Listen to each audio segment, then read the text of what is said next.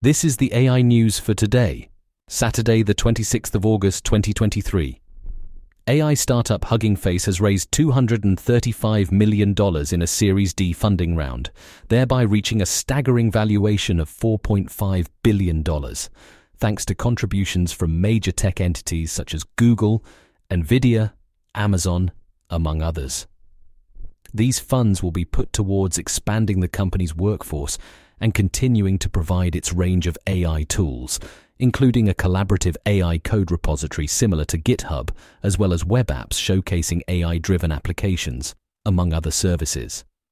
Originally a chatbot for teens, Hugging Face's platform has evolved into a machine learning platform, boasting over 10,000 customers, 50,000 organizations, and 1 million repositories on its model hub.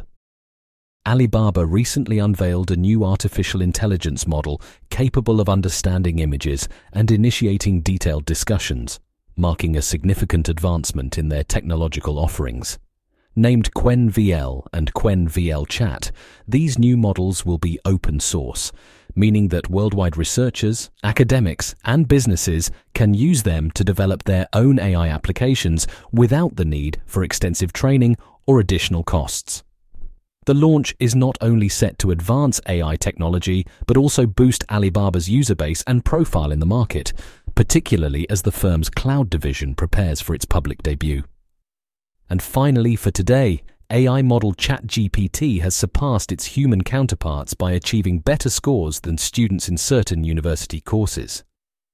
Developed by OpenAI, the language model was assessed on its understanding of various subjects, outscoring an average UK student in subjects like physics and law. This demonstrates the potential for AI to shake up education, although experts warn that it is still essential to understand the limitations and ethical implications of such systems. That's all for today. Connect with us at mrc.fm slash AI news. Hit subscribe and come back tomorrow for more AI news.